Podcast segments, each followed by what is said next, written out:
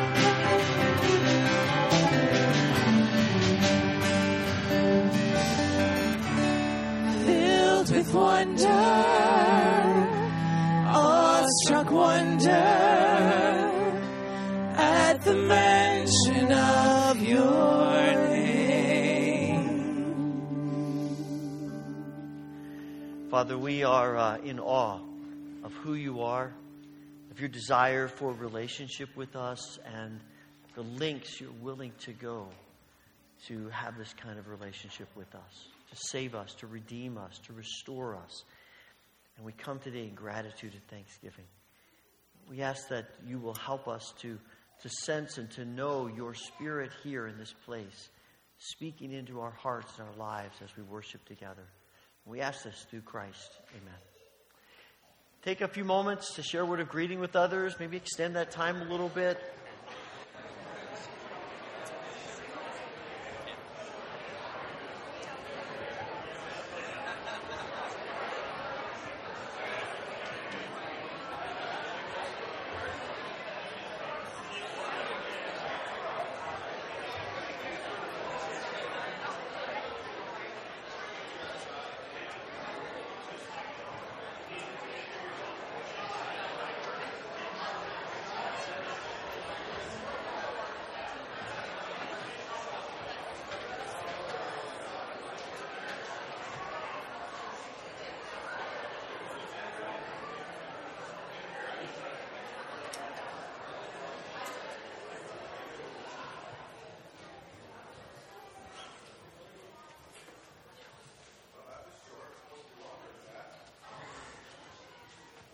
Testing one, two, three. Can you hear me? Good enough? Go ahead, stand right up here, folks. This morning we want to do something a little bit special. Last month was Missionary Missions Month, but there were so many things in the program we didn't have time for this kind of thing. I want to take a few moments to recognize and say a special thanks to three outstanding couples in our church. And they've had long standing roots in Houghton community and the church, which is unusual. For over 50 years, each of these three couples, and you can look in your bulletin insert, who've had service. And let me just list some of the things these three couples have done church planting, literature work, pastoral and professional leadership training, North American mobilization, Bible translation, language development, radio engineering and management, nursing, discipleship, and major field and international leadership positions. What a list. Three couples. There must have been 10 couples. and what amazing folks. We're not sure how many churches can claim to have three couples in their fellowship representing over a half century, sounds old, of servant leadership for the King of Kings. You'll find that brief outline in uh, the bulletins of each couple's work, and we're actually honoring one couple in each service today. Please take that home with you. Don't leave it here for the excess paper file and fill in the things that we don't have time this morning to talk about. In each service, we'll be honoring one of the couples. Bruce, Bruce and Donna Hess. You've seen them, did you know? They have labored for the Lord with OMS mission in Colombia, in Ecuador, South America, and in North America. They are unceasing in their promotion of missions and God's work. Unceasing. I believe they don't plan on stopping till the Lord returns. Mm-hmm. And I think they're going to live till the Lord returns. it's an honor to walk alongside you in this community. Wes, you want to present them? Well, we, uh, we really want to uh, give thanks to God for calling them and for their faithfulness to uh, His work around the world. And much of their work in the last number of years has been in North America recruiting, helping others get to other countries, which is such an important thing to do. And they have been a, uh, catalyst for that in uh, many ways for a lot of people's lives, as well as a lot of college students.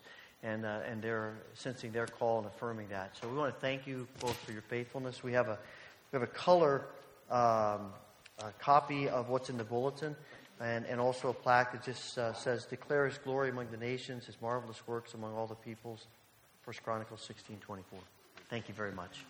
Yeah. Appreciate. Thank you, Pastor Wes and Pastor Paul, and all of you in the congregation who've known us and prayed for us. Donna has stood by me for more than 50 years in this work, And uh, it has been a joy and satisfaction to be surrendered to the call of Jesus Christ. And like uh, Joshua in Joshua 24, it says, For me and my house, we will serve the Lord. Amen. Thank you so much.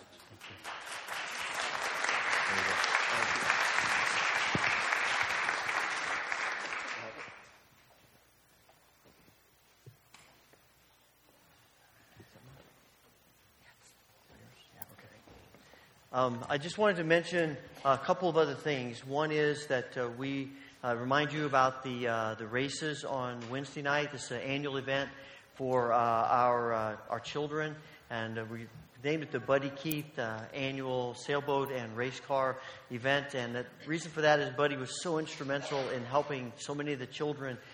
build their cars and cut out the boats, and just so involved in that, and we want to honor his his work and memory with them. And everyone's invited. Doesn't matter if you have children that are a part of this or not. We'll have a nursery. We'll have games and things for the younger children, and uh, just a chance to cheer on our, our children as they uh, involve themselves in these races. And uh, so we want to invite you to that and uh, be part of that Wednesday night, six fifteen. And the other thing is to make sure that you remember next Sunday we turn our clocks ahead an hour. We lose an hour of sleep. Uh, but just want to remind you of that, and hopefully you'll be reminded of that as the week goes along. But just want to put that bug in your ear this morning. We are so privileged in all the ways that God has blessed us, and um, one of the ways in which we give back to God is to give to Him out of uh, our resources. And so we're going to ask the ushers to come and assist us as we do just that.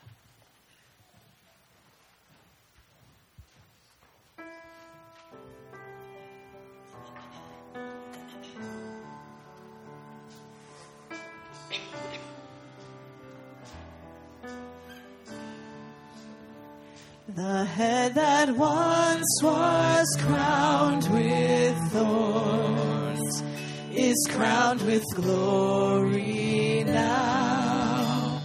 The Savior knelt to wash our feet.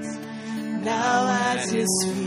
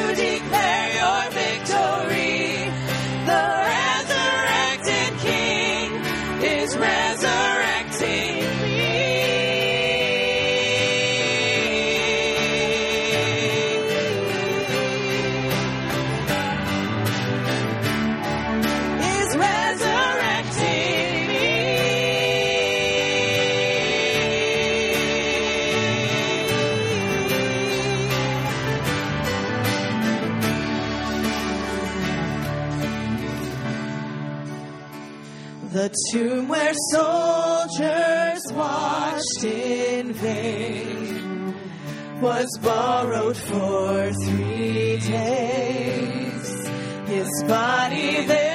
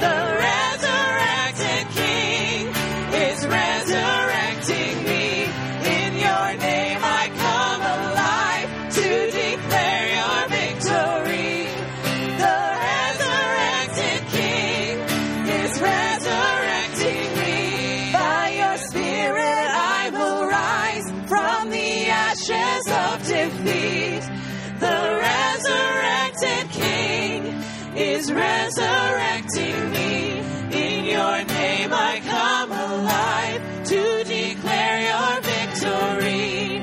The resurrected King is resurrecting me. The resurrected King is resurrecting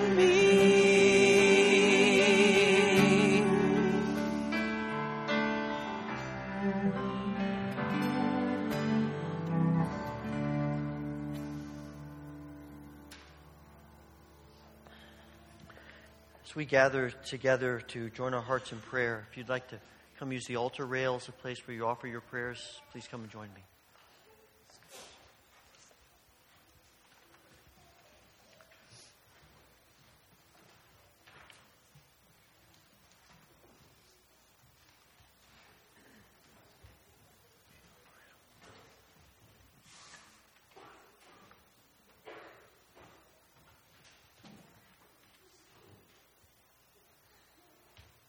Gracious Father, we come today acknowledging that you are God.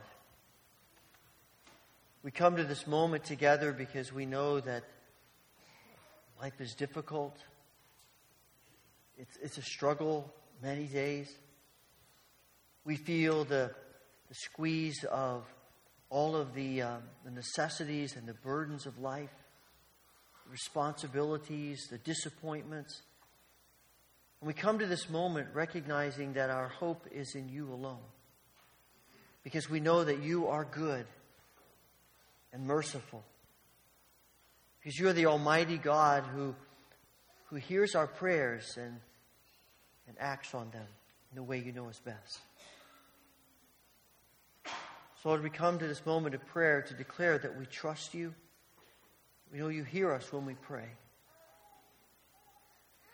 We come today with a wide variety of struggles and burdens fear, anxiety, greed, lust, power, self centeredness, gossip, anger. We come with unrealized expectations. We come concerned about our families and our friends, about our work, about the world. So, Father, we, we come and lay all of these things at your feet. We trust you. You are at work when we can see it and when we can't. We pray today specifically for all who are grieving and ask that you would bring your comforting presence to every grieving heart. We pray for all struggling with health concerns. Restore Emmett and Ken Stonemetz, Ben King and Doris Asepian, Isla Shea, Sheldon Emerson, Laurel Bucher, Bill Getty, Warren and Ella Woolsey, Phil Muker, Mike Raybuck, Everett, Micah Christensen, Linda Roth, Dick Gould, Emily Cricklar, and others are on our hearts, our minds today. We pray your healing power for each of them. We pray, Father, for uh, our church and the ministries of our church, and we thank you for the ways you are you help us to disciple one another and to care for one another. We pray for churches around us. Today we, we pray for the Wellsville Bible Church and Pastor Kenyon. Your grace be upon this congregation of believers as they serve you and one another and their community and beyond. Father, we pray for uh, this world and the needs of our world. We think of so many refugees and so many who are live daily with, with the threat of violence and disasters. We ask, Father, that your healing grace and your presence to be so evident in each situation. We thank you, Father, for the work of your people around the world. And today we give you thanks for the Hesses and the Millers and the Shays, for their lifetime of service to you. We pray your anointing will continue to be on them as perhaps their, their uh, daily lives have shifted some, but their desire to serve you is still the same. We pray that they would continue to be blessed to be able to see fruit from their labors as you reveal it. And Father, we pray for our brothers and sisters around the world who eh, face so much difficulty because of their, their faith in you.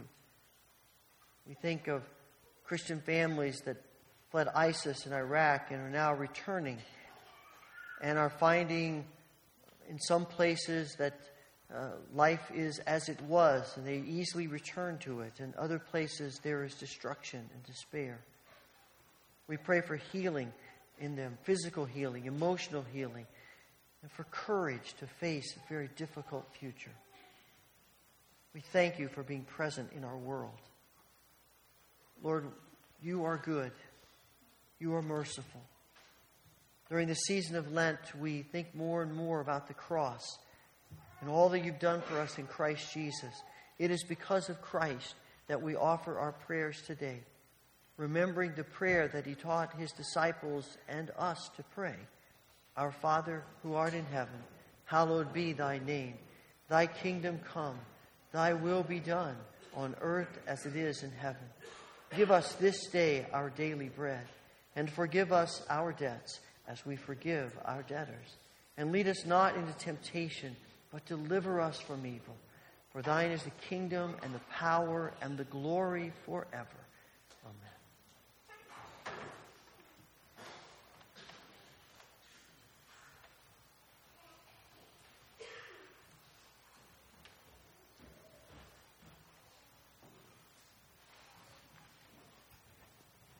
Our scripture reading this morning is found in 1 Corinthians chapter 1, verses 18 to 25. Following the scripture reading, children may be dismissed for children's church and junior church.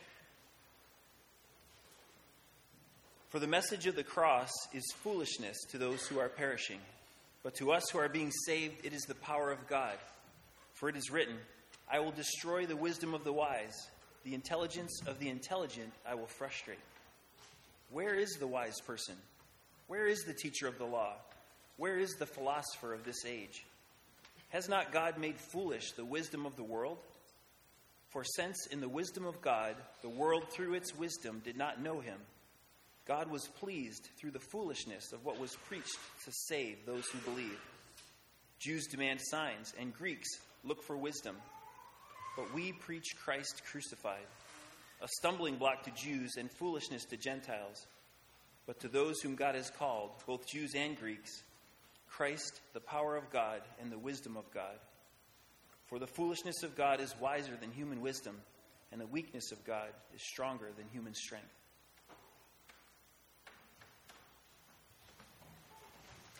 Please stand and join us as we sing.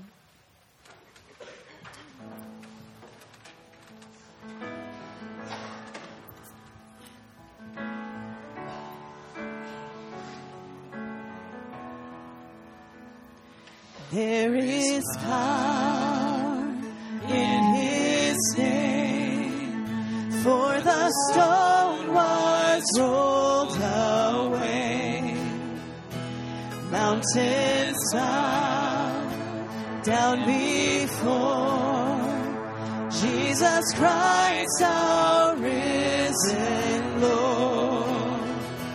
Jesus Christ, our risen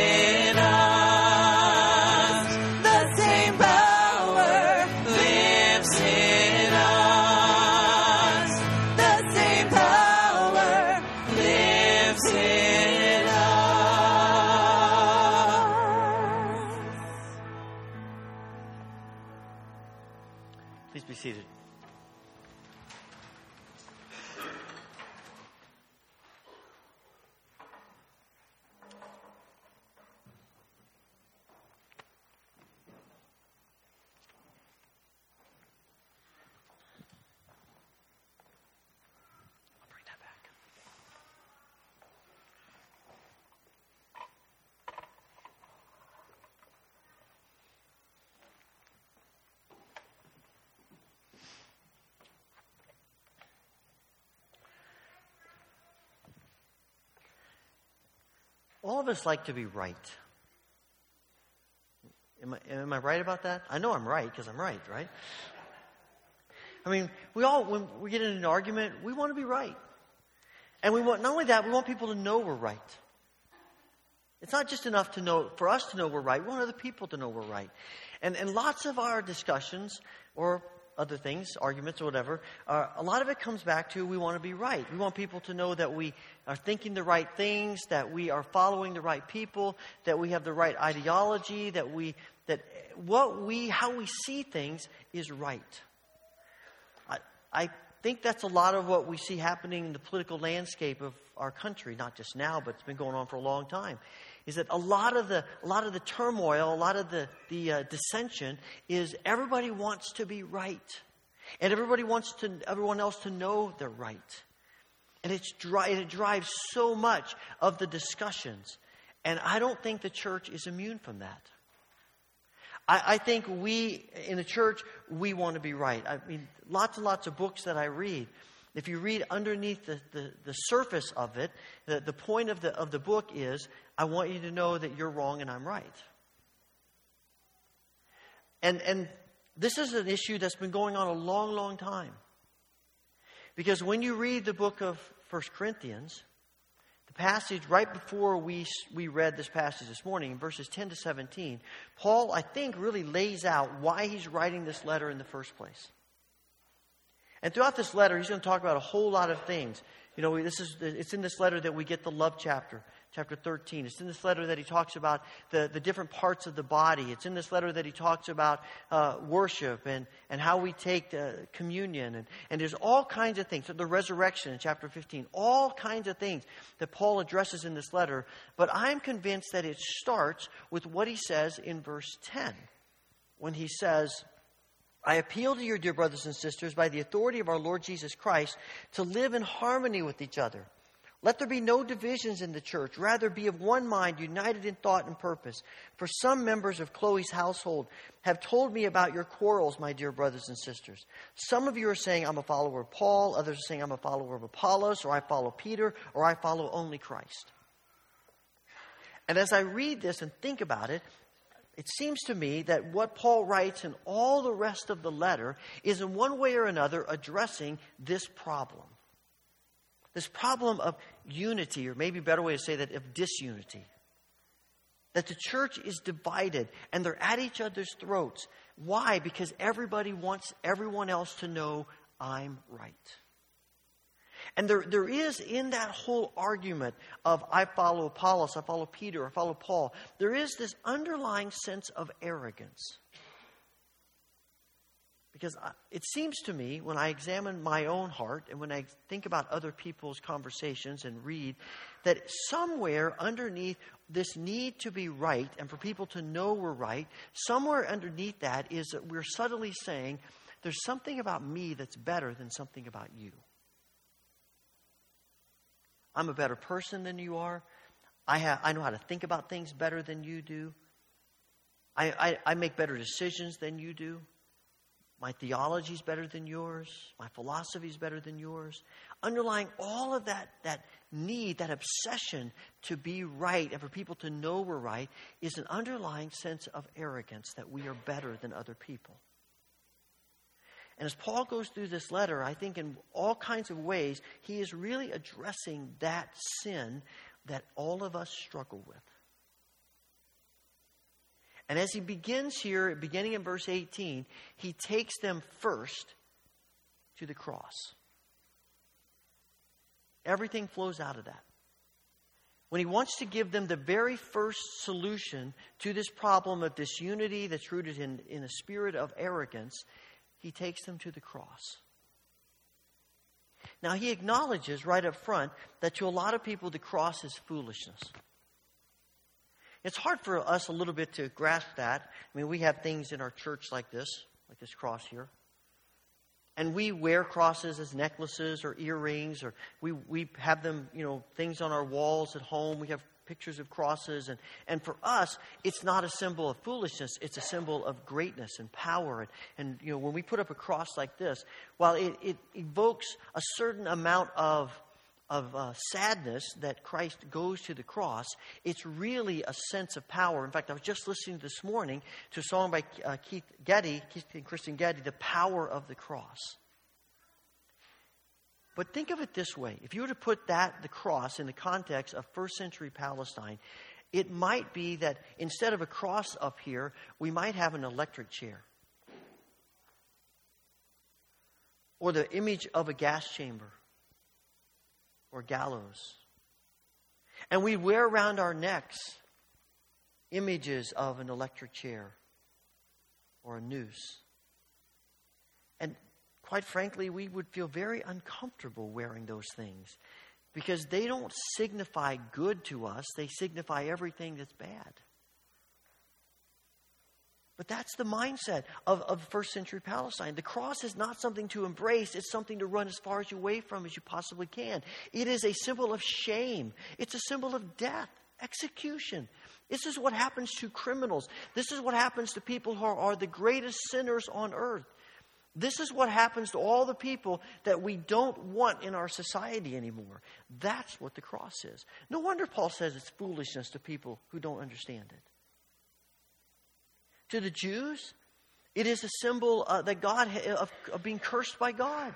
In Deuteronomy 21, he says, the, uh, Moses says that, that anyone who hangs on a tree is cursed of God. And, and he goes on to say, if you let that the body hang there too long, the whole community is cursed. Paul understands that. He spent the first part of his adult life persecuting Christians and doing it and justifying it because of things like that passage in Deuteronomy. And for Paul, to think that people who follow someone who was executed on a cross means that they're either heretics or crazy or both. Because who in their right mind would say, We have found God? This is the true picture of God. And what does it look like? It looks like a man hanging on a cross. It looks like a man strapped to an electric chair, hanging from a gallows. No wonder it's foolishness. And Paul understands that until he, until he has an encounter with Jesus, his whole mindset is this is not, it's not possible for this to be something of God. It is completely contrary to the, every image we have of God. It's foolishness. And for the Greeks, for them it's foolishness, it's, it's a stumbling block because for them it's all about wisdom. Aristotle, Plato. It's all about, it's all about what you know. And of course, that feeds into our arrogance because one of the things that we at least think, if even if we don't say, is I know more than you do. I've got a better understanding of this than you do. I, I, I can grasp this better than you can. And to say that something like the cross is the symbol that, that proves that that is untrue makes no sense. But Paul keeps pushing his point. He says, I know you have images of what God looks like, but unless it looks like this, you're missing it. Think about all the other gods in the world that people worship. Philip Yancey writes about being in, at that time it was Bombay, but Mumbai now in India, and uh, talking about taking a walk through the city one day and coming across uh, four of the, of the great religions of the world. They're, they're symbols, they're images. He, he said, wherever you go, of course, in that city, you find images and temples and, and things about, about Hinduism. Even, even little carts like vendors would use on the street have symbols of Hinduism. And, and all of the bright uh, ways of the, the bright paintings and the bright gods that they worship, all of those are, are a part of that. He said, But as I kept walking, I, I came to a mosque. Very different from the way the Hindus image their faith. Very plain, just a spire, minaret, reaching to the heavens, and, and uh, Allah uh, reaching to Him as the supreme God. Everything focused there. He said, then he, he went on and he came to a, a Buddhist center. In the Buddhist center, the, the monks in their saffron robes and the smell of incense was so pervasive there, and it was all about serenity. It was all about becoming quiet. It was all about losing your thoughts and yourself and in that kind of atmosphere. And there was the Buddha with his smile of, of uh, as the image that represents that. I said, and then I finally I came across a church. He said the church resembled more of the mosque than anything else, but The difference was while it had a spire reaching to the heavens at the top of the spire was a cross.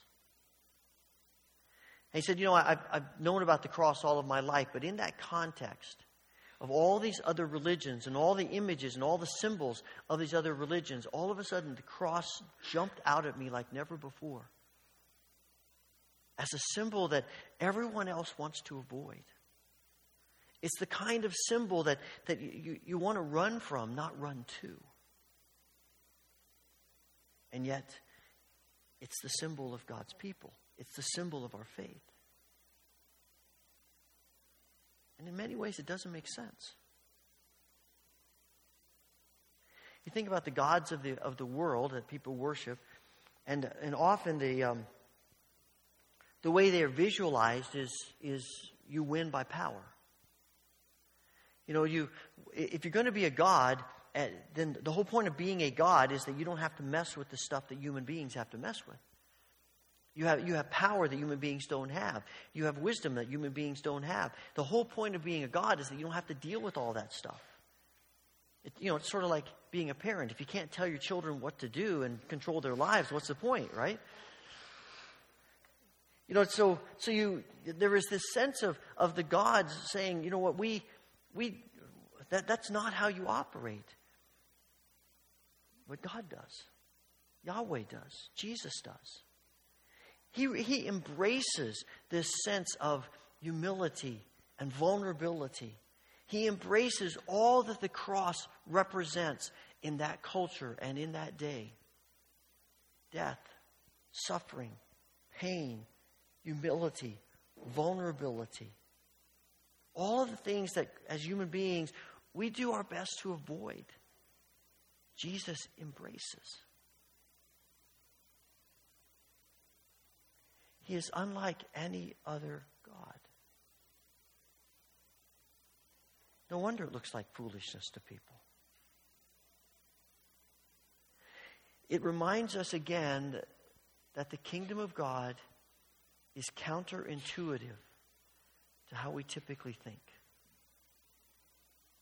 If we were to start our own religion,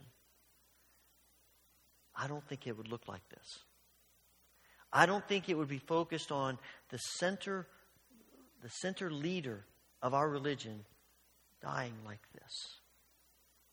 It would be about power and wisdom. It would be about convincing people in any way we possibly could that we are right and they are wrong. And yet, here is Jesus who comes to this earth, not in royalty, not in the places of power, not in the temple, but in poverty and humility as an infant. And he begins his ministry in the out of the way places in Galilee. And he ends up on a cross. There are some people who want to remove the cross from our whole understanding of our faith. I was just reading this week about someone who said, you know, we, it's time to let go of the, of the Jesus of Calvary and to instead just focus our attention on the teaching of Jesus. Because that, that's really what, what we ought to be doing. But the reality is, if you, if you remove the cross, then Jesus' life makes no sense. I mean, if you remove the cross, then it completely changes everything that Jesus says. It nullifies everything that Jesus says. Because if you remove the cross, then the, the Beatitudes make no sense. If you remove the cross, why would we care about the poor? Why would we want to be poor in spirit? Why would we mourn about the, the sins of the world that people commit? Why would we choose to be meek and humble? Why would we choose mercy instead of, of, of vindictiveness? Why would we possibly embrace persecution for our faith if there's no cross? It would make no sense. Turning the other cheek would be crazy. Walking the extra mile would be stupid. Giving up our lives would make no sense at all. All of the things that Jesus teaches, all the way that Jesus lives, would be absolutely nonsensical without the cross. And the reality is, when you look at the life of Jesus, eh, Jesus' life moves him toward the cross. Anybody who is around Jesus, if they were really thinking about it, would be saying to themselves, This is not going to end well. I mean, well, Jesus, look, if you if you want to you want this thing to work, you're going to have to be nicer to the people who are in power. You're going to have to cut some slack to the Pharisees. You're, you're going, you can't speak to Herod and Pilate like that. You can't, you can't hang out with these kinds of people. You can't forgive those kinds of people.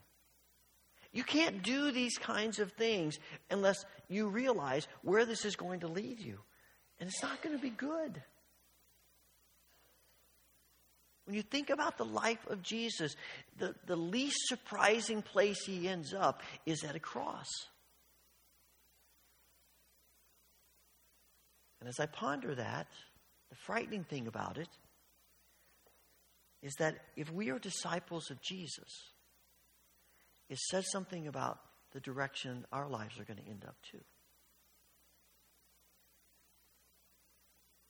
If we're disciples of Jesus, then people who watch us and look at us should be thinking, that may not end well.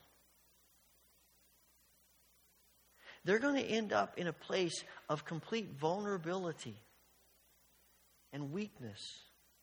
And quite frankly, when I look at how these people live, what nothing could be more foolish. I mean, why do we come together every week? You ever think about that? I remember one Sunday, so I was, I was sitting in the back, someone else was preaching, and I was listening to the cars go by, and I thought to myself, I wonder what these people think.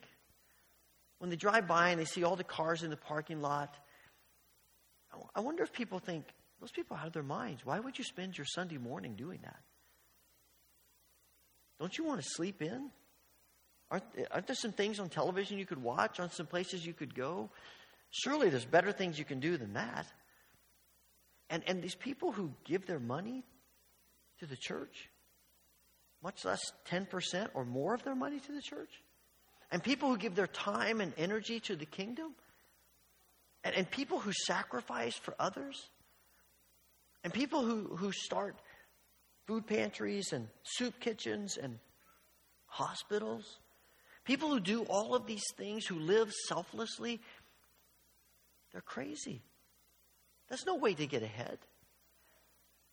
And, and it, you know, that's why he says to people who are perishing, it looks like foolishness. And it does.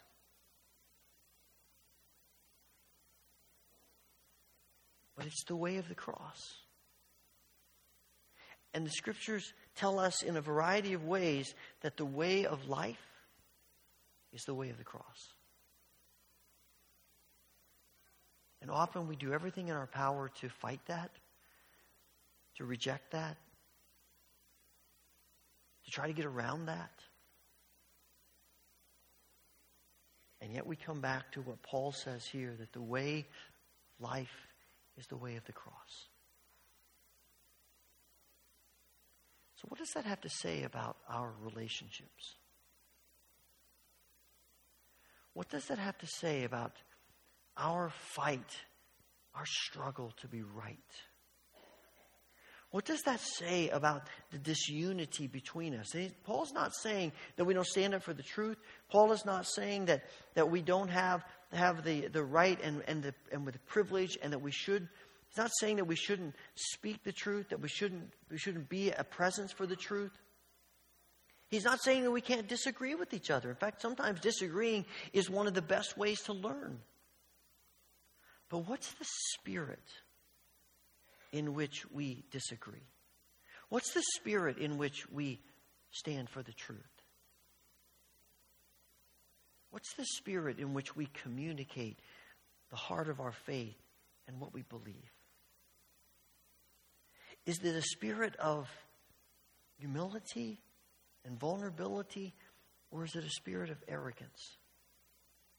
Is it a spirit that says underneath it, I'm better than you are?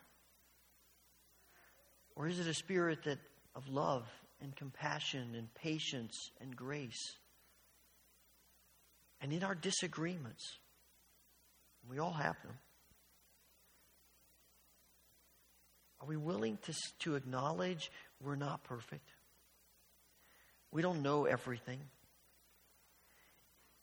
And maybe, just maybe, part of the problem here is not just them, but it's us. Because somewhere along the way, we've gotten our eyes off the cross and we put them on ourselves. I was reading an article this week, the title intrigued me. It said, Lent is back to mess up our lives once again.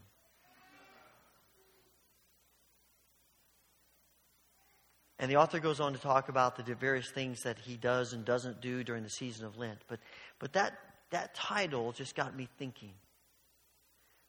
Because there is something about that. There's something about the season of Lent that leads us more than any other time of the year to focus on the cross and to realize to realize how much we need to continue day by day to embrace Christ and the spirit of the cross. And it does mess up our lives. Because it shakes up the normal way we think and the normal way, thing, way we do things, and often the normal way we relate to other people. And it calls us to a spirit of humility and vulnerability, to a spirit of compassion and patience and mercy and kindness and forgiveness. It calls us to a spirit of self sacrifice and self giving when everything in us wants to do exactly the opposite.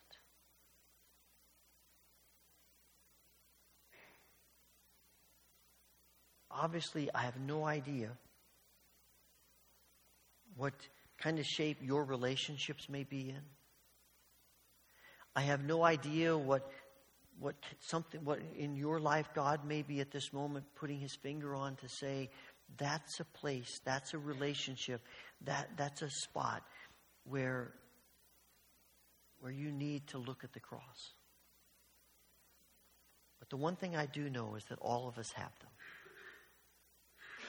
All of us. The question this morning is is our prayer, are we willing to ask God to give us a new vision of the cross, to change our perspective, or not. Father, we thank you for your goodness, your faithfulness to us. We thank you for the cross. We pray that as disciples of Jesus, we might understand our relationships, our lives our decisions. In the light of the cross.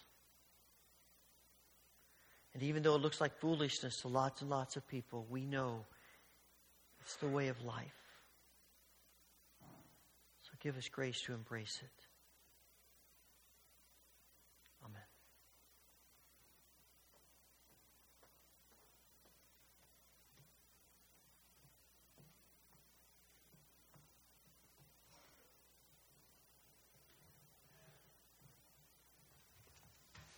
Please stand and join us as we sing.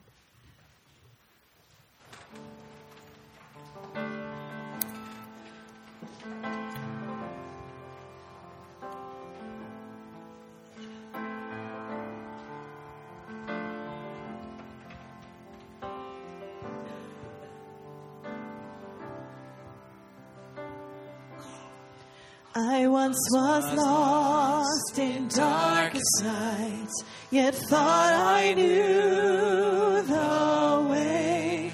The sin that promised joy and life had led me to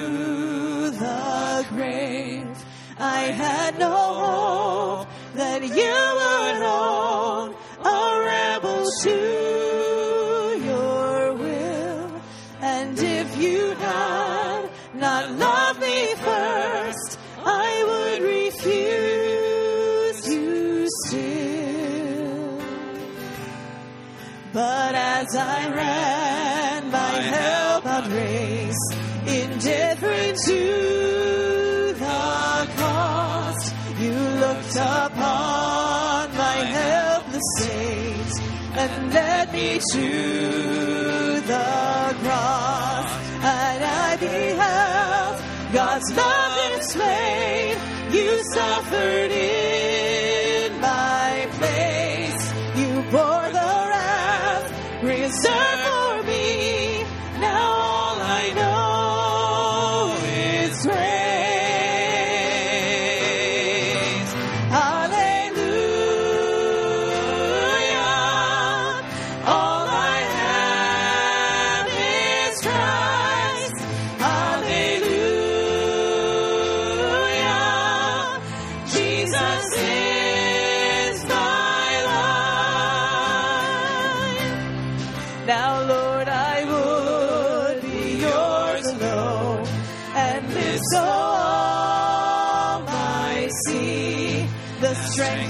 strength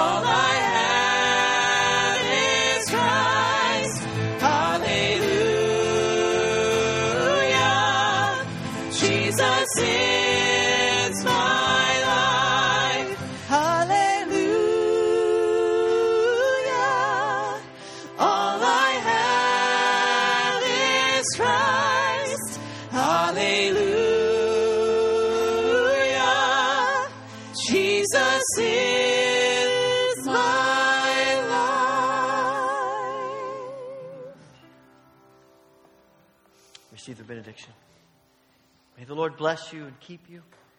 May the Lord make his face shine upon you and be gracious unto you. May the Lord turn his face toward you and give you peace. Amen.